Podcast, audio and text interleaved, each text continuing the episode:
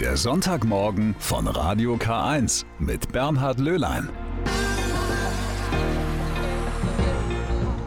Schönen guten Morgen. 3 Stunden Kirchenfunk warten jetzt auf Sie an diesem Sonntag, den 25. Juni. Und da gab es in der vergangenen Woche ja doch wirklich eine gute Nachricht. Die Diözese Eichstätt und die Stadt Ingolstadt haben gemeinsam informiert, die Franziskanerkirche bleibt Kirche. Das Gebäude wird also nicht profaniert, sondern nach dem Weggang der Kapuziner soll die Kirche für Gottesdienste wieder offen bleiben. Mehr über die Hintergründe hören Sie gleich. Und dann hören Sie in der ersten Stunde auch noch was über den Tag der Autobahnkirche. Der wird in ganz Deutschland heute begangen, nur nicht im Bistum Eichstätt. Darüber werden wir reden. Dafür hat die Diözese seit gestern 2 neue Diakone. Und die stellen sich dann so kurz vor 9 Uhr gleich selber vor.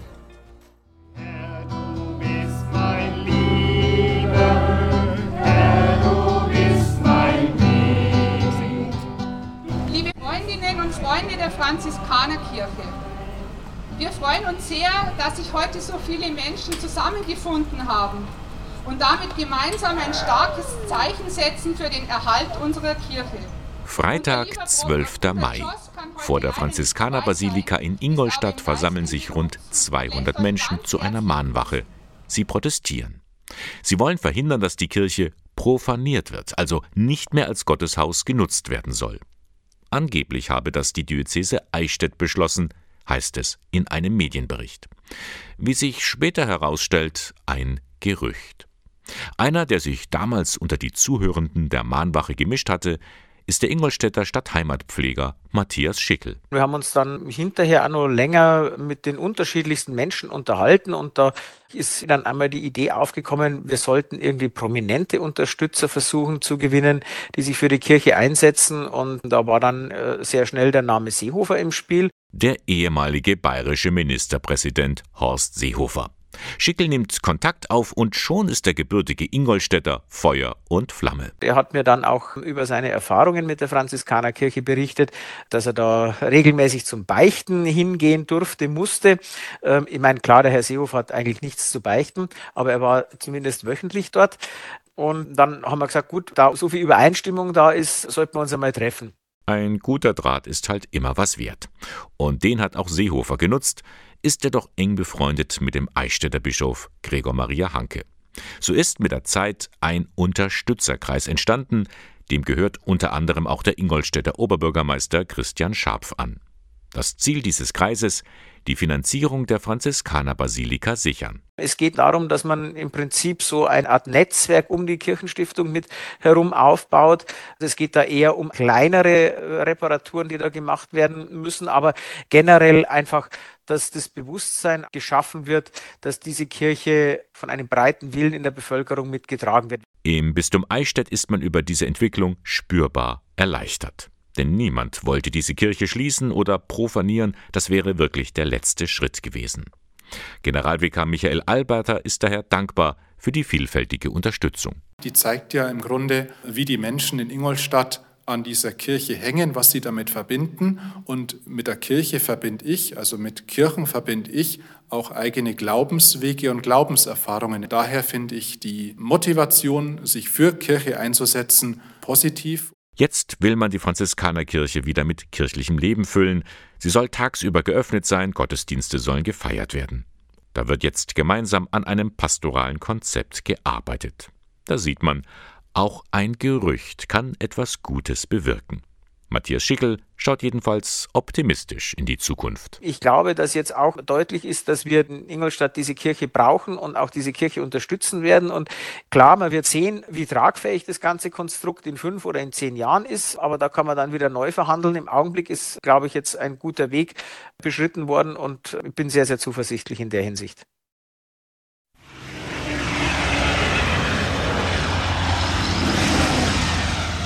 Ganz Deutschland feiert an diesem Sonntag den Tag der Autobahnkirchen. Ganz Deutschland? Nein. Das Bistum Eichstätt feiert nicht mit. Ganz einfach, hier gibt es keine Autobahnkirche. Trotzdem haben Reisende auf dem Weg in ihren Urlaub wieder viele Möglichkeiten, an Kirchen in der Nähe der A9 oder der A6 Rast zu machen.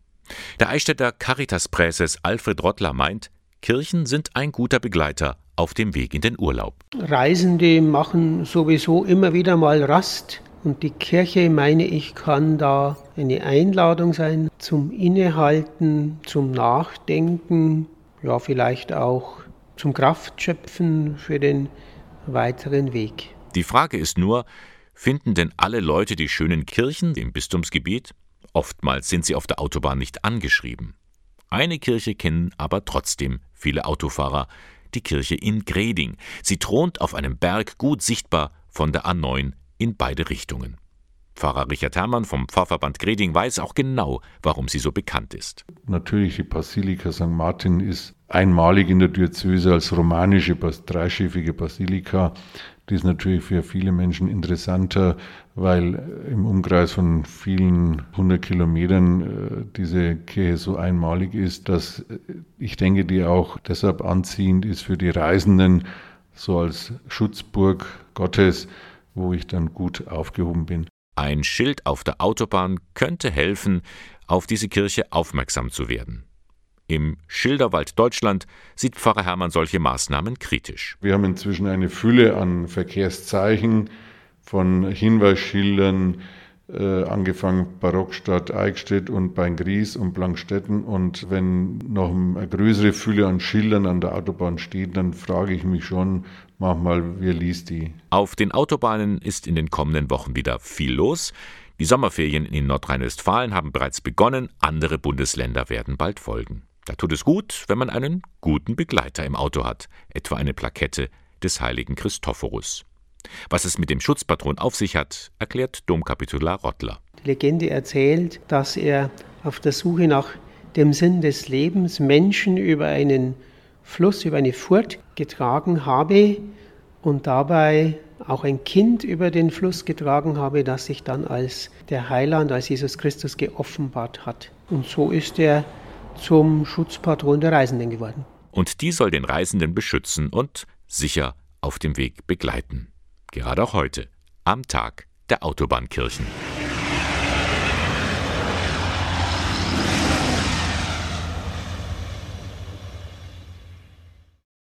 Sie ist Jahr für Jahr der Höhepunkt im Bistum Eichstätt, die Willibaldswoche. Der Name legt es nahe, es geht um den heiligen Willibald, dem Gründer der Diözese, und ihm zu Ehren wird auch heute noch gefeiert. Bei mir ist jetzt der Projektleiter für die Willibaldswoche, Markus Wittmann. Schönen guten Morgen, Markus. Guten Morgen. Du kannst uns ein bisschen erzählen über diese Willibaldswoche, die am kommenden Samstag beginnt. Zunächst einmal, was feiern wir da eigentlich? Haben wir Katholiken in diesen Tagen eigentlich Grund zum Feiern? Grund zum Feiern, denke ich, gibt es immer wieder.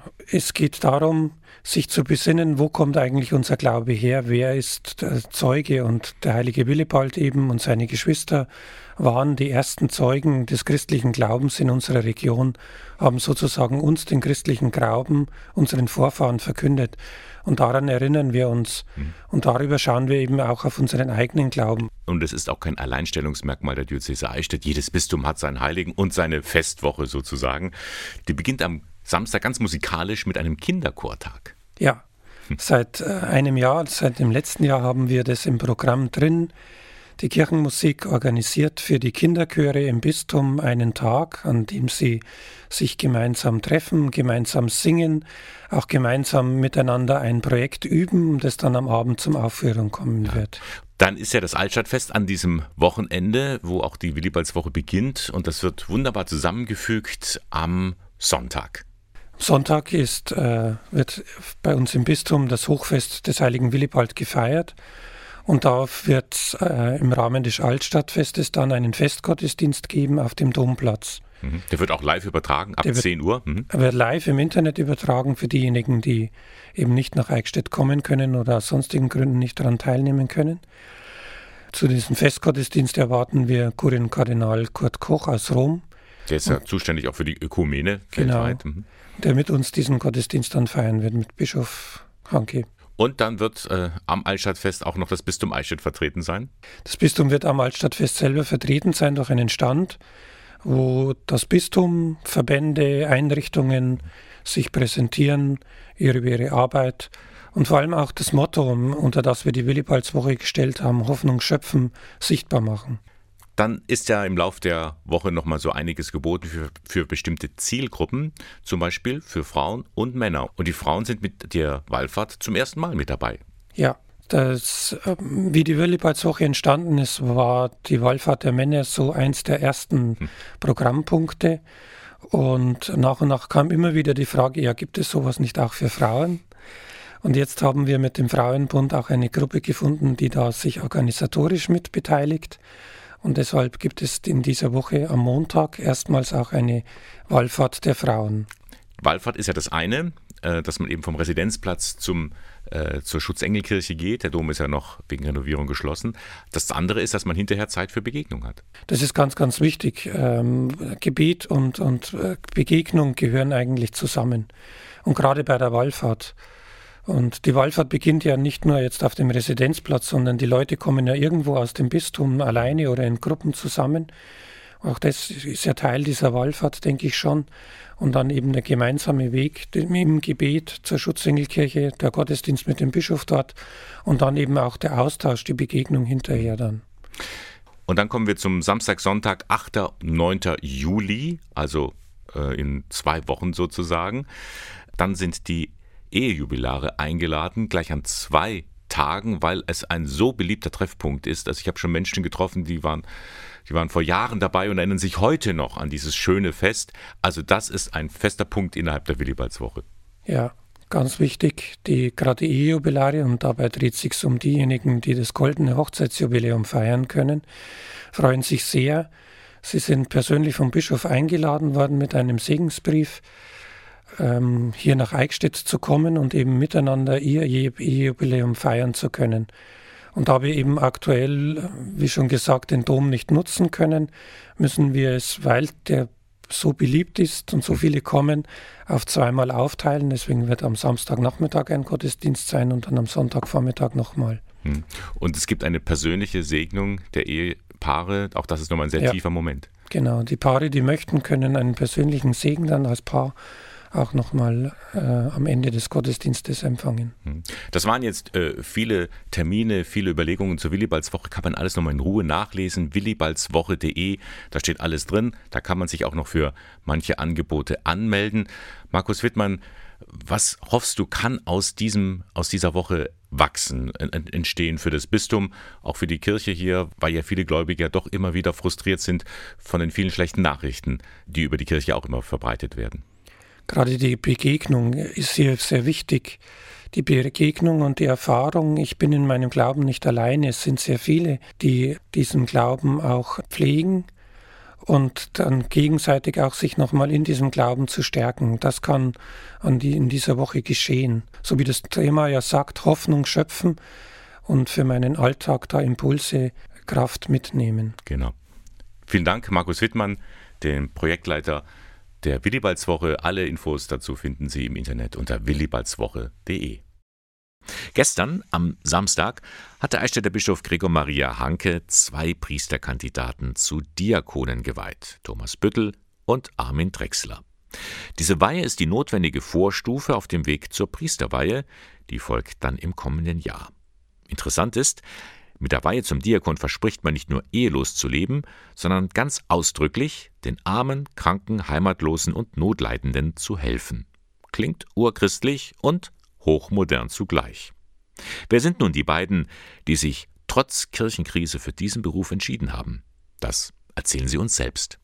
Ja, mein Name ist Thomas Büttel. Ich komme gebürtig aus der Nähe von Bamberg, bin aber dann im Bistum Eichstätt hängen geblieben und bin derzeit eingesetzt im Pfarrverband Berching. Mein Name ist Armin Drechsler, ich komme gebürtig aus der Pfarrei St. Johannes der Täufer in Heideck und bin zum Pastoralpraktikum im Pfarrverband Pleinfeld am Brombachsee eingesetzt.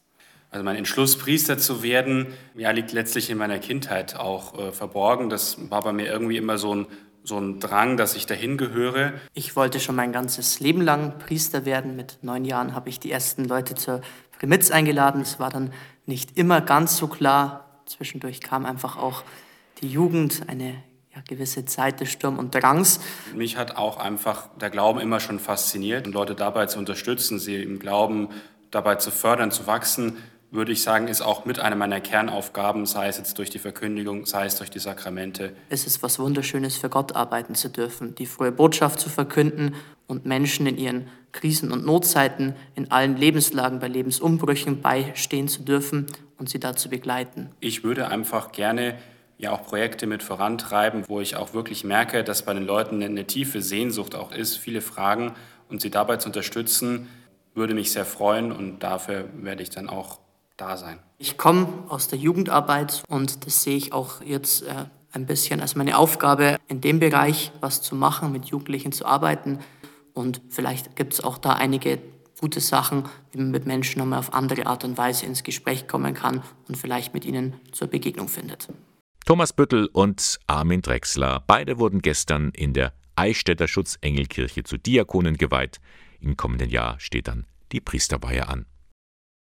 Alle Wege führen nach Rom, heißt es ja in einem Sprichwort. Und für Anita Hirschbeck ist diese Weisheit nun wahr geworden.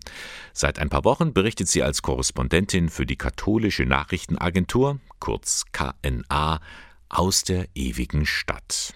Anita Hirschbeck ist für die Region keine Unbekannte. Sie stammt aus Buxheim im Landkreis Eichstätt und hat nach der Journalistenausbildung auch ein paar Jahre in der Medienarbeit im Bistum Eichstätt gearbeitet und so auch für Radio K1 den einen oder anderen Beitrag gemacht.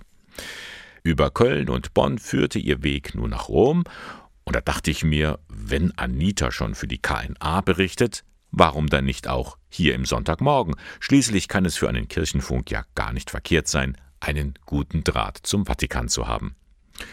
Und darum wird Anita Hirschbeck so alle 4 bis 5 Wochen exklusiv erzählen, was gibt es Neues aus Rom. Und heute fangen wir an. Guten Morgen, Anita. Hallo, Bernhard. Anita, wie ist es denn so in Rom? Hast du dich schon eingewöhnt? Ja, ich habe mich schon gut eingewöhnt. Ich wohne da relativ zentral in Rom. Ich kann viele Sachen zu Fuß machen, was echt ein großer Vorteil ist, weil Fahrradfahren wirklich ein Abenteuer ist in Rom beim italienischen Verkehr.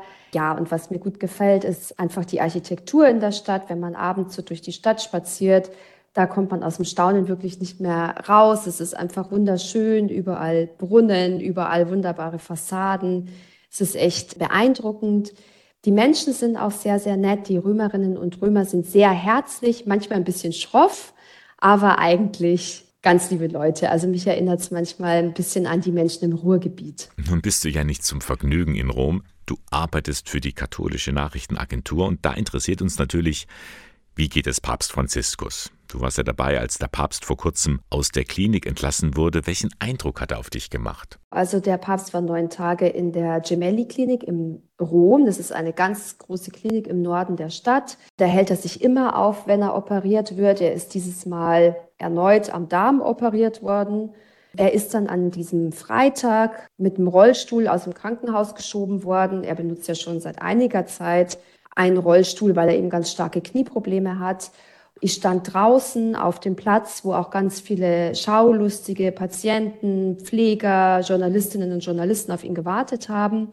Er kam dann raus, es gab dann Applaus und Jubel, und die Medienvertreter sind so ein bisschen auf ihn losgestürmt. Er hat gesagt, ich lebe noch, und er hat dann direkt eigentlich an das Bootsunglück vor Griechenland erinnert, das ihn mit großen Schmerz erfülle. Er wirkte insgesamt so ein bisschen blasser und dünner als früher. Man hat gemerkt, dass ihn diese Operation vielleicht doch ein bisschen mitgenommen hat. Man muss aber sagen, er hatte jetzt vergangenen Sonntag seinen ersten regulären offiziellen Auftritt wieder. Und zwar hat er das Mittagsgebet vom Petersplatz geleitet. Und also da wirkte er schon wieder wesentlich fitter, energischer. Er ist an manchen Stellen vom Redemanuskript abgewichen. Und ja, da hatte man schon wieder einen viel besseren Eindruck. Nun steht schon das Programm für die nächste Reise fest. Es geht Ende August in die Mongolei. Sag mal, wie schafft er das alles gesundheitlich? Ja, das ist die große Frage. Also sein Arzt Sergio Alfieri, der Chirurg, der ihn operiert hat, rät eben schon dazu, dass er sich schonen soll. Er soll sich einen Monat ausruhen bzw. vorsichtig sein. Jetzt hat er an seinem ersten regulären Arbeitstag am Montag, als er zurück war im Vatikan, direkt 7 Einzelaudienzen gehabt. Die Generalaudienz am Mittwoch, die ist abgesagt. Aber er hat eben schon einfach ein sehr, sehr volles Arbeitspensum. Also ob das dann wirklich schonen ist, wird sich zeigen. Also ich glaube, er muss schon ein bisschen drauf schauen, dass die Genesung nicht zu kurz kommt. Machst du dir da Sorgen um den Papst? Nee, also Sorgen wäre jetzt übertrieben. Ich kenne ihn ja nicht persönlich. Aber wenn man das so beobachtet, ich bin schon oft beeindruckt davon, was er wirklich für ein Arbeitspensum hat und was er an einem Tag so alles leistet und wie viele Riesenprojekte der Papst im Moment angestoßen hat. Also er hat ja so eine Art Dialog-Reformprozess angestoßen, der im Oktober mit einem großen Treffen in Rom starten wird, mit der sogenannten Weltsynode. Dann hat er eine Friedensmission für die Ukraine ins Leben gerufen. Und dann noch viele, viele kleinere Baustellen. Also der Mann hat einfach wahnsinnig viel zu tun und er ist halt einfach schon 86. Du hast vorhin gesagt, du kennst den Papst nicht persönlich. Das könnte aber in wenigen Wochen anders werden. Ja, das wird sich ändern, hoffentlich im August. Und zwar bin ich zugelassen, den Papst im Papstflieger zu begleiten zum Weltjugendtag nach Lissabon. Da sitze ich dann im Flieger zusammen mit ihm und anderen Journalistinnen und Journalisten. Und bei diesen Reisen hat man dann die Gelegenheit, ihm auch mal persönlich die Hand zu schütteln, sich mal vorzustellen, ein paar Worte auszutauschen. Und es wird dann für mich auch das erste Mal sein, dass ich ihm so nahe kommen kann. Ich vermute mal, auf diese Begegnung freust du dich schon sehr. Ja, da freue ich mich wirklich sehr drauf. Also da bin ich sehr gespannt, wie er so im direkten Austausch ist. Ich beobachte ihn ja relativ intensiv, aber bislang doch immer so ein bisschen mit Abstand, ein bisschen aus der Ferne, und es wird sich dann verändern. Und davon wirst du uns natürlich erzählen. Anita, vielen Dank für deine Eindrücke und ganz liebe Grüße nach Rom. Dankeschön, Grüße zurück. Das war Anita Hirschbeck. Sie ist Korrespondentin für die katholische Nachrichtenagentur in Rom und wird uns exklusiv so alle 4 bis 5 Wochen das Neueste vom Vatikan erzählen. Egal ob ich Letzter, Erster oder Zweiter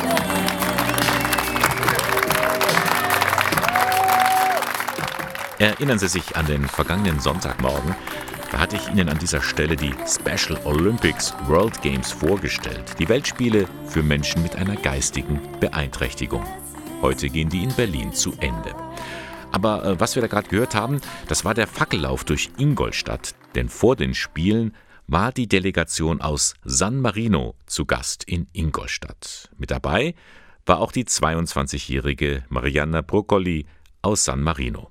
Und da hatte sie mir erzählt, auf was sie sich in Berlin freut. Allora, a Berlino faccio le gare mondiali per la ginnastica ritmica. Also, sie macht ja rhythmische Sportgymnastik und sie möchte unbedingt eine Medaille gewinnen für ihre Familie und auch ihre Freunde. Sie möchte diese Teilnahme ihrem Vater widmen, der also nicht mehr lebt und den sie im Herzen trägt. Tja, und was soll ich Ihnen sagen? Marianna hat eine Medaille gewonnen. Nicht nur irgendeine, sondern die Goldmedaille. Die hat sie dann im Fernsehen RTV San Marino gleich ihrem Vater gewidmet.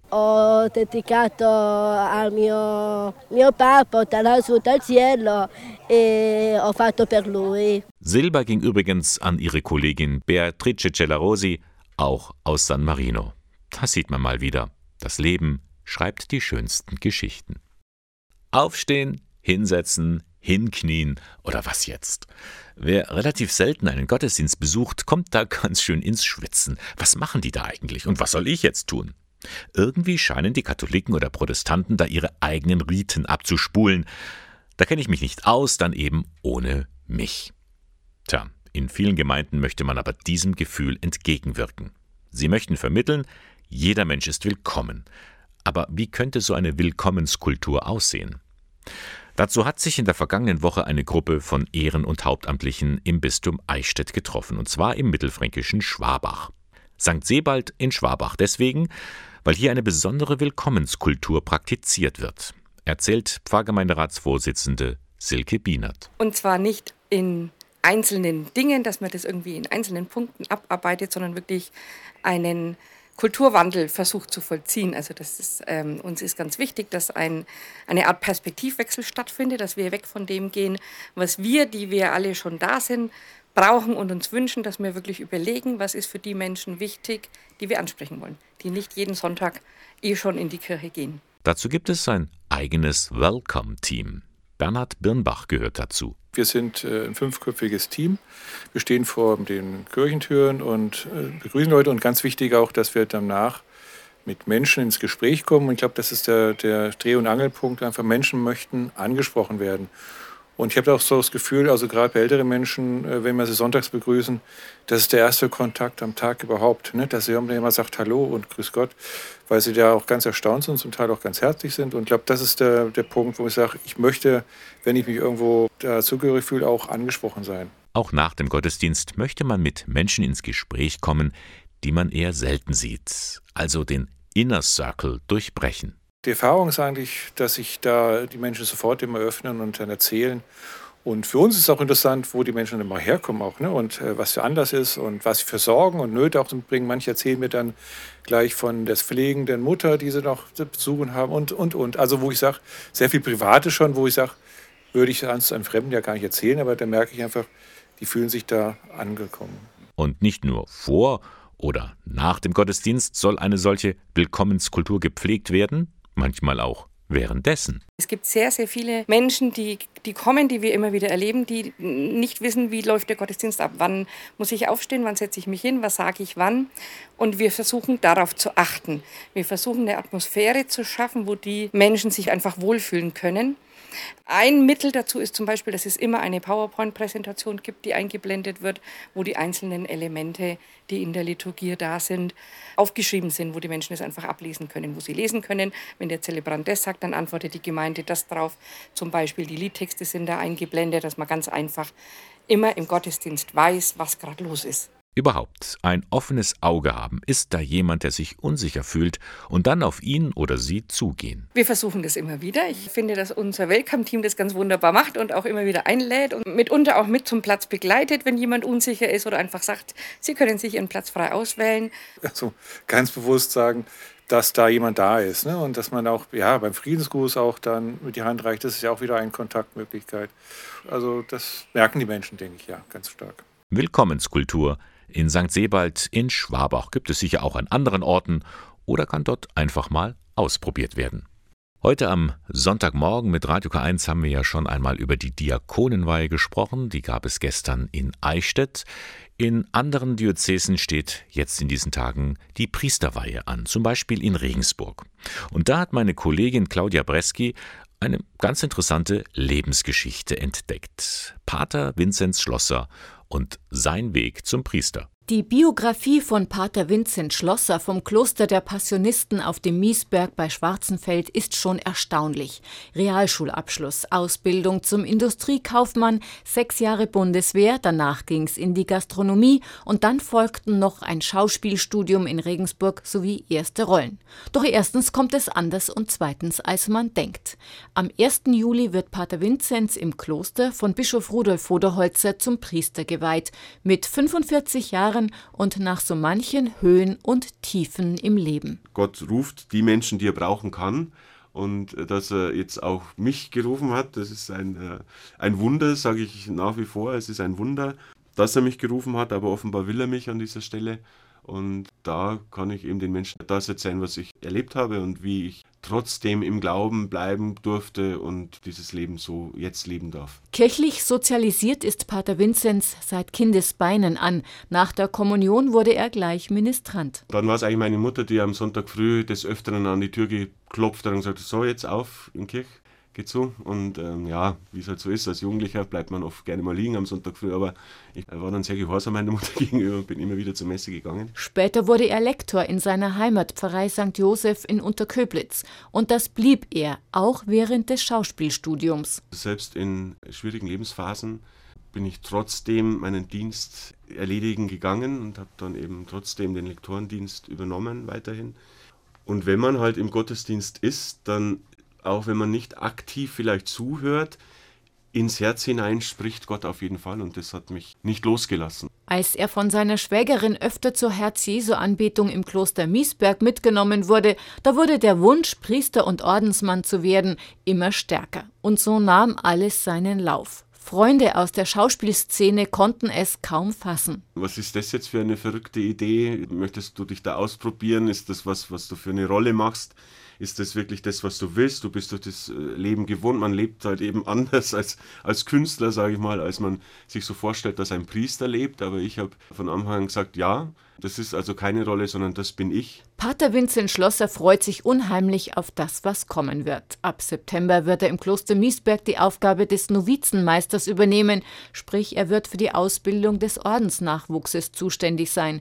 Er wird im Dekanat Nappburg-Neunburg bei Gottesdiensten aushelfen und er hat auch angeboten, Vertretungsstunden in der Schule zu übernehmen. Das Schulpraktikum hat mir so viel Freude bereitet, dass ich gesagt habe, also wenn es gar nicht anders geht, wenn kein anderer Religionslehrer erreichbar ist, komme ich gerne auch in die Schule. Die nächsten Wochen werden es für Pater Vinzenz in sich haben. Erst Exerzitien in Österreich, dann Priesterweihe, einen Tag später Klosterprimiz und eine Woche drauf Heimatprimiz in Unterköblitz. Da wünschen wir alles Gute und Gottes Segen. Pater Vinzenz Schlosser und sein Weg zum Priester, Claudia Breski hat berichtet.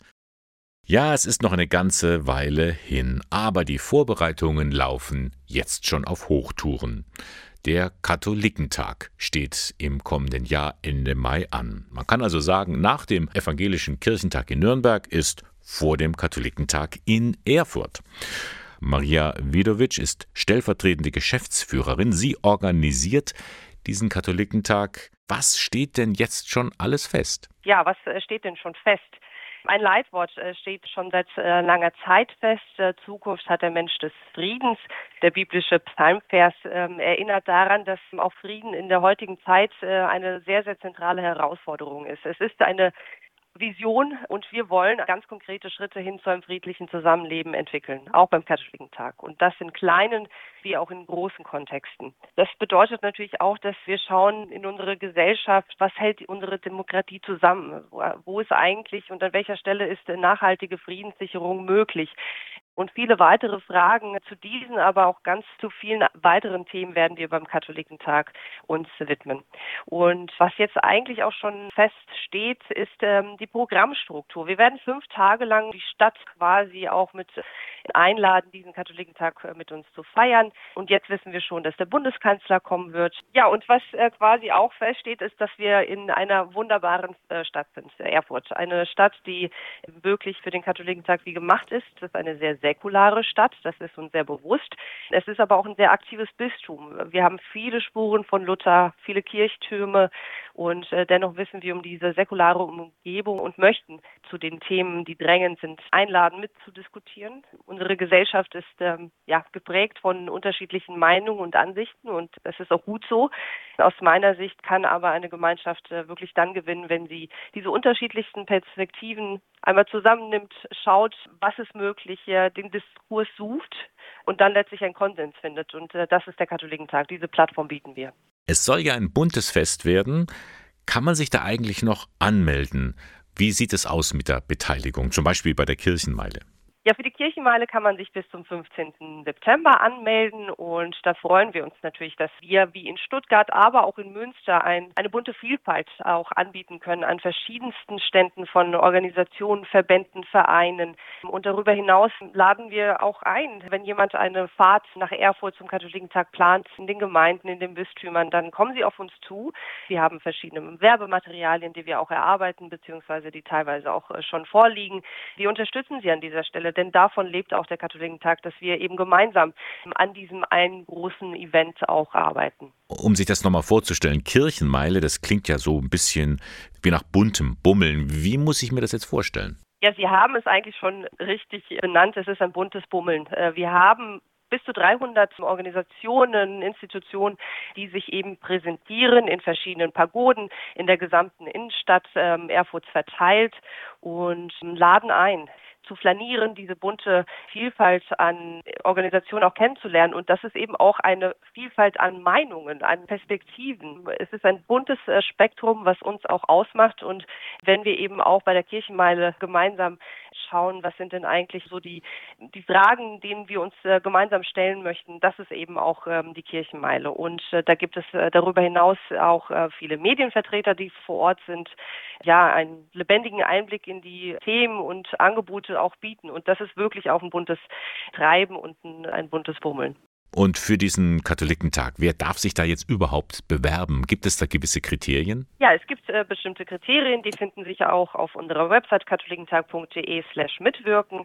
Für die Kirchenmeile ist es traditionsgemäß so, dass wir Organisationen, Bistümer, Verbände einladen, sich zu präsentieren. Darüber hinaus haben wir aber auch schon seit Jahren ökumenische Vereinigungen, Vereine auch, die sich beim Katholikentag bewerben. Und auch wir richten vor allen Dingen den Blick in Erfurt auf zivilgesellschaftliche Organisationen, die jetzt nicht im engeren Sinne aus dem kirchlichen Bereich kommen, aber eben trotzdem einladen möchten, in dieser bunten Vielfalt auch Teil des Katholikentages, dieser Plattform eben auch zu sein. Und so hat man in Erfurt eben auch die Möglichkeit, entweder zu kooperieren oder eben auch als zivilgesellschaftliche Organisation sich dann eben auch zu beteiligen. Frau Widowitsch, Sie sind ja jetzt kräftig am Vorbereiten. Was wünschen Sie sich denn persönlich von diesem Katholikentag in Erfurt? Ja, ich wünsche mir, dass wir Schlagzeilen lesen und zwei Schlagzeilen habe ich mitgebracht und die eine Schlagzeile lautet, ja, es ist eine relevante Stimme, die wir in der Zivilgesellschaft haben und es ist gut so, dass wir mitreden und mitsprechen. Ja, viel Erfolg, alles Gute, eine ruhige Planung wünsche ich, bis es dann in die heiße Phase kommt. Ende Mai 2024 findet der Katholikentag in Erfurt statt. Das war ein Gespräch mit Maria Widowitsch. Sie ist stellvertretende Geschäftsführerin. Weitere Informationen finden Sie im Internet unter www.katholikentag.de. Ja, die Sommerferien haben begonnen, also zumindest in Nordrhein-Westfalen. Und auch wir planen ja schon ganz intensiv, wo könnte es denn hingehen, wenn wir jetzt ein paar Tage frei haben. Warum nicht in ein Kloster? Das Kloster Plankstetten, es liegt im Herzen der Diözese Eichstätt, das bietet schon seit einiger Zeit Urlaub im Kloster an. Wie das konkret aussieht, das habe ich mir von Pater Josef Maria Böge, dem Prior im Kloster Plankstetten, erzählen lassen. Urlaub im Kloster, das gab es schon immer, seit Jahrzehnten ist es so eine Sehnsucht von Menschen hier in der Nähe eines Klosters, sich auch die Freizeit zu verbringen. Welches Angebot bietet da das Kloster Plankstetten?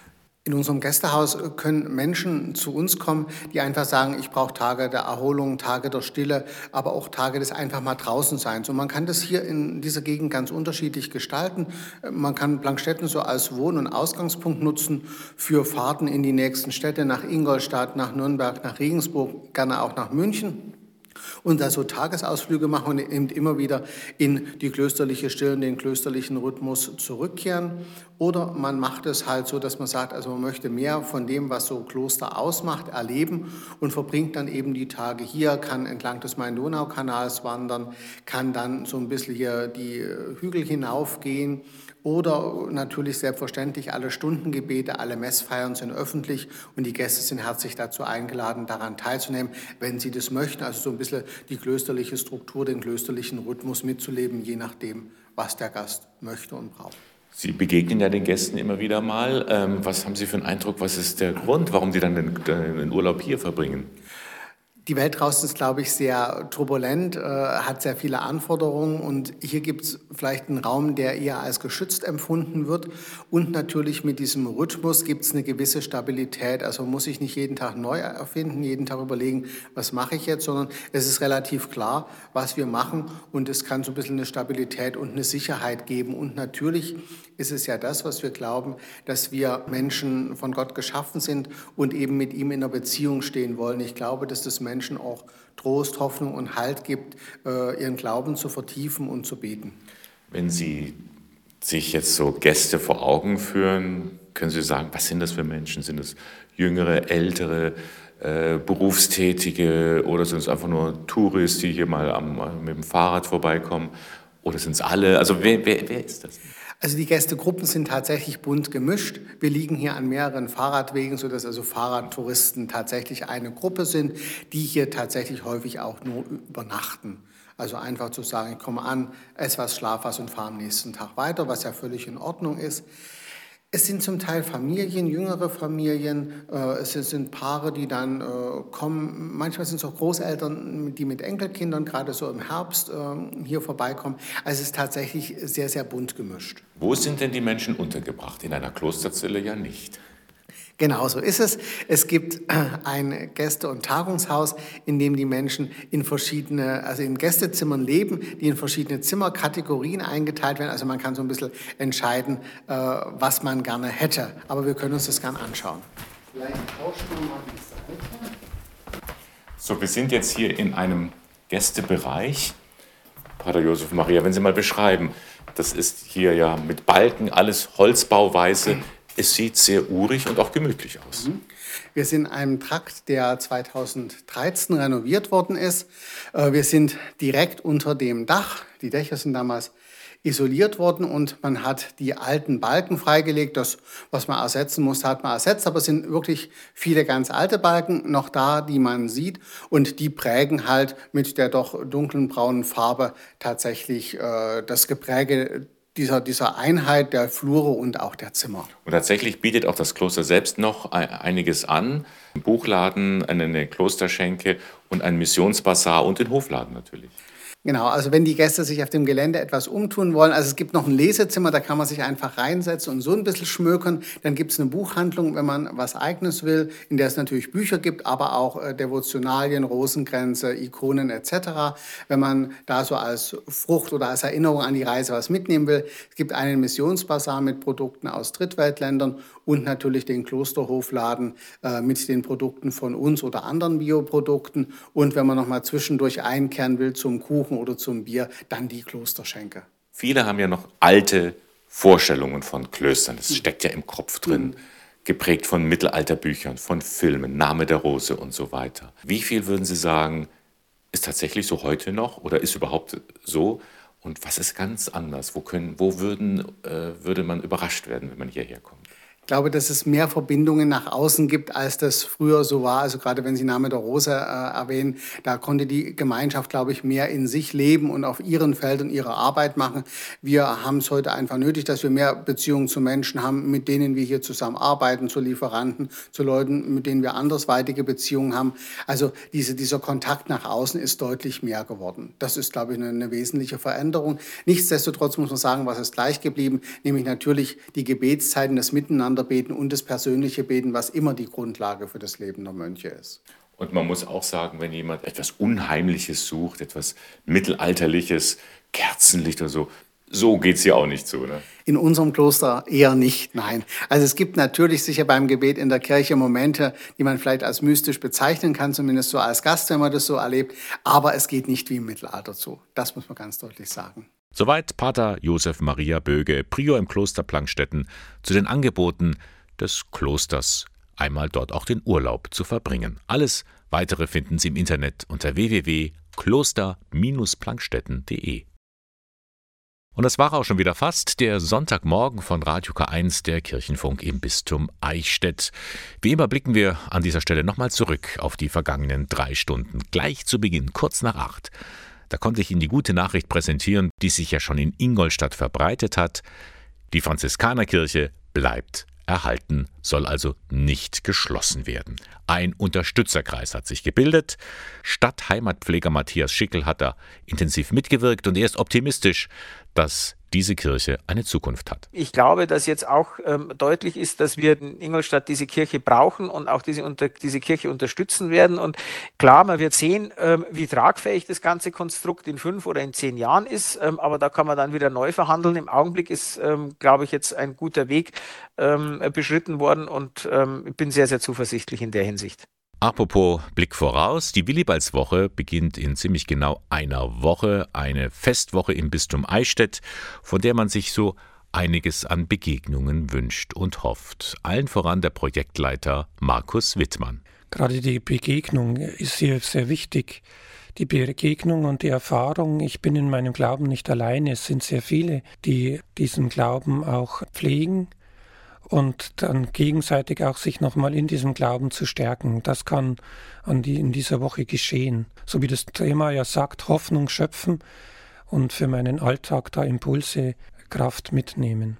Und dann habe ich sie heute zum ersten Mal hier in der Sendung vorstellen können. Unsere Frau in Rom, Anita Hirschbeck, stammt aus Buxheim im Landkreis Eichstätt und ist seit wenigen Wochen Korrespondentin für die katholische Nachrichtenagentur am Vatikan. Sie wird den Papst auch bald aus der Nähe sehen, denn sie wird ihn im Flugzeug begleiten zum Weltjugendtag nach Lissabon. Darauf freut sie sich schon sehr. Ja, da freue ich mich wirklich sehr drauf. Also da bin ich sehr gespannt, wie er so im direkten Austausch ist. Man beobachtet ihn oder ich beobachte ihn ja relativ intensiv, aber bislang doch immer so ein bisschen mit Abstand, ein bisschen aus der Ferne, und das wird sich dann verändern. Anita Hirschbeck wird also in den nächsten Wochen immer wieder bei uns zu hören sein als unsere Korrespondentin aus Rom. Und das war der Sonntagmorgen von Radio K1, Moderation und Redaktion der Sendung Bernhard Löhlein. K1 finden Sie in Eichstätt in der Luitpoldstraße 2. Ihnen noch einen schönen Sonntag. Bis zum nächsten Mal. Alles Gute.